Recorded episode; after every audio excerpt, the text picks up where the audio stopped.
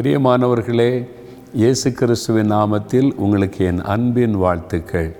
ஒரு அழகான ஆலயத்தை பார்க்குறீங்கள எவ்வளோ ஒரு அழகாக மகிமையாக இருக்கிறது இல்லை எண்பத்தைந்து ஆண்டுகளுக்கு முன்பாக கட்டப்பட்ட ஒரு ஆலயம் இது. இந்த நீலகிரி மாவட்டத்திலேயே மிஷினரிகள் வந்து முதலாவது சுவிசேஷ ஊழியத்தை ஆரம்பித்த இடம். இன்றைக்கு இந்த மாவட்டத்தில் நிறைய தெய்வ பிள்ளைகள் இயேசுவை அறிந்தவங்க இருக்கிறாங்க. நிறைய ஆலயங்கள் எழும்பி இருக்கிறது. ஆனால் இங்கு தான் அதனுடைய ஆரம்பம். இந்த ஆலயத்தில் பார்த்தாலே ரொம்ப அழகாக ப்ளசண்ட்டாக இருக்கிறது. இது பார்க்குறதுக்கு இப்படி பார்க்குறீங்களா? அறுநூறு குடும்பம் இங்கே வந்து ஆராதிக்கிறாங்க. வேதத்தில் ரோமர் பத்தாதிகார பன்னிரெண்டாம் வசனத்தில் ஆண்டவுடைய வார்த்தை சொல்லுகிறது கத்தரானவர் தம்மை தொழுது கொள்ளுகிற யாவருக்கும் ஐஸ்வர்ய சம்பன்னராய் இருக்கிறார் அவர் ஐஸ்வர்யமுள்ள தேவன். ஐஸ்வர்ய சம்பன்னராய் இருக்கிறார் யாருக்கு அவர் ஐஸ்வர்ய சம்பன்னராய் இருந்து ஆசிர்வதிக்கிறார்? அவரை தொழுது கொள்ளுகிறவர்களுக்கு. தேவாலயம் எதற்காய் கட்டப்பட்டது? தேவனை தொழுது கொள்ளுவதற்கு. அதனால தான் நாம் வந்து ஆராதனையை தவற விட்டு விடக்கூடாது கட்டாயம் தேவனை தொழுது கொள்ளுவதற்காக அவருடைய ஆலயத்திற்கு வந்து நாம் தேவனுடைய பிள்ளைகளோடு சேர்ந்து கத்தரை ஆராதித்து அவரை தொழுது கொள்ள வேண்டும்.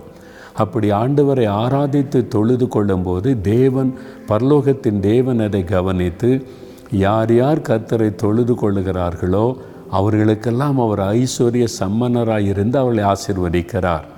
யோசித்து பாருங்களேன் எண்பத்தைந்து வருடங்களுக்கு முன்பாக இந்த நீலகிரி மாவட்டம் இங்கே இருந்த மக்கள் எப்படி இருந்திருப்பாங்கன்னு சொல்லி ஆனால் இன்றைக்கு அந்த காலத்திலேருந்து இந்த பகுதியில் வசிக்கிற இந்த மக்கள் இன்றைக்கி ஆசீர்வாதமாக இருக்கிறாங்க. ஆண்டவர் நிலங்களை கொடுத்து வளங்களை கொடுத்து ஆசிர்வதித்து உயர்த்தப்பட்டிருக்கிற அநேகரை நான் இங்கே வந்தபோது சந்தித்தேன். எப்படி அவங்கெல்லாம் அந்த தாழ்ந்த நிலைமையிலிருந்து ஒரு ஐஸ்வர்ய சம்பன்னர்களாக உயர்த்தப்பட்டு இருக்கிறாங்க ஆண்டவர் கொடுத்த ஆசீர்வாதம். அப்போ ஆண்டவரை தொழுது கொள்ளும்போது ஐஸ்வர்யமுள்ள தேவன் நம்முடைய வாழ்க்கையிலையும் ஐஸ்வர்யங்களை கொடுத்து ஆசிர்வதிக்கிறவராக இருக்கிறார் ஆகவே தான் நாம் வந்து அவரோடு தேவ சமூகத்தில் வந்து ஆராதிக்கிற அந்த ஆராதனை விட்டுவிடக்கூடாது. சபை கூடி வருதலை விட்டு விடாதிருங்கள் என்று வேதம் சொல்லுகிறது. அதனால் நீ யோசித்து பாருங்கள் ஒழுங்காக சர்ச்சுக்கு போகிறீங்களா கத்தரை ஆராதிக்கிறீங்களா? சிலர் இப்போ வந்து நான் ஆன்லைனில் எல்லாம் பார்த்துருவேன் ஆராதனை பார்த்துருவேன் அதிலே பிரசங்க கேட்டுருவேன் தவறு. நீங்கள் வந்து ஆன்லைனில் எத்தனை பிரசங்கம் கேட்டாலும் ஆராதனைகளை பார்த்தாலும் நேரடியாக உங்கள் ஆலயத்தில் போய் வேத புஸ்தகத்தோடு போய் தேவ ஜனத்தோட தேவனை துதித்து பாடி ஆராதிப்பதைத்தான் கத்தர் விரும்புகிறார். சபை கூடி வருதலை விட்டு விடாதிருங்கள் என்று வேதம் தெளிவாய் சொல்லுகிறது. அதனால் இந்த மாதிரி சொல்லி உங்களை நீங்கள் ஏமாற்றி கொள்ளாதபடி தவறாமல் ஆலயத்துக்கு போகணும் கத்தரை தொழுது கொள்ளணும் ஆண்டவுடைய வார்த்தைகளை கேட்கணும். அப்போது ஐஸ்வர்யமுள்ள தேவன் உங்களையும் ஆசீர்வதிப்பார். இந்த நாளில் ஒப்பு கொடுக்குறீங்களா ஆண்டவரே?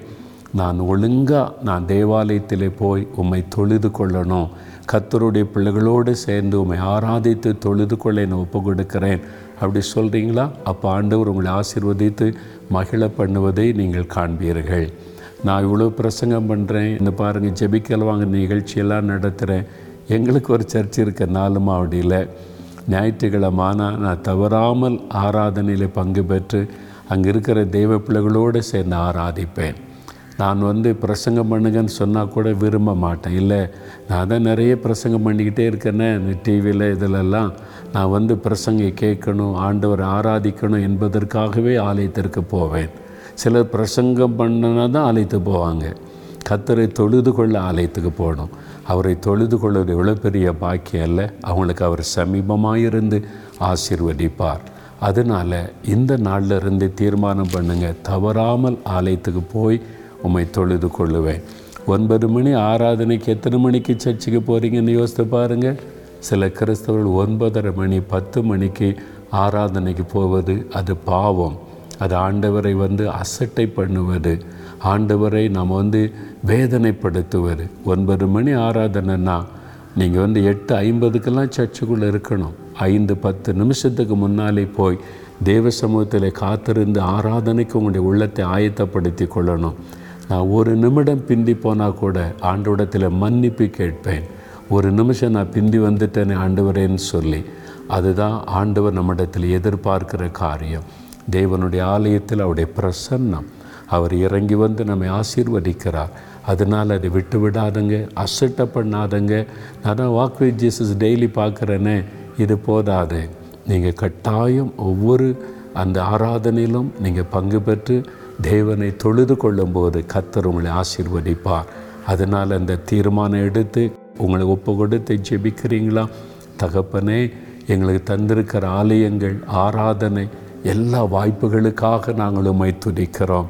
உம்மை தொழுது கொள்ளும் பொழுது நீர் ஐஸ்வர்ய சம்மனராக இருந்து எங்களை ஆசீர்வதிக்கிறேன் உம்முடைய பிள்ளைகள் ஒவ்வொருவரும் தவறாமல் ஆலயத்திலே போய் ஆராதனையிலே பங்கு பெற்று உம்மை தொழுது கொள்ள கிருபை தாரும். இயேசுவின் நாமத்தில் அவளை ஆசிர்வதித்து ஜெபிக்கிறேன் பிதாவே. ஆமேன் ஆமேன்.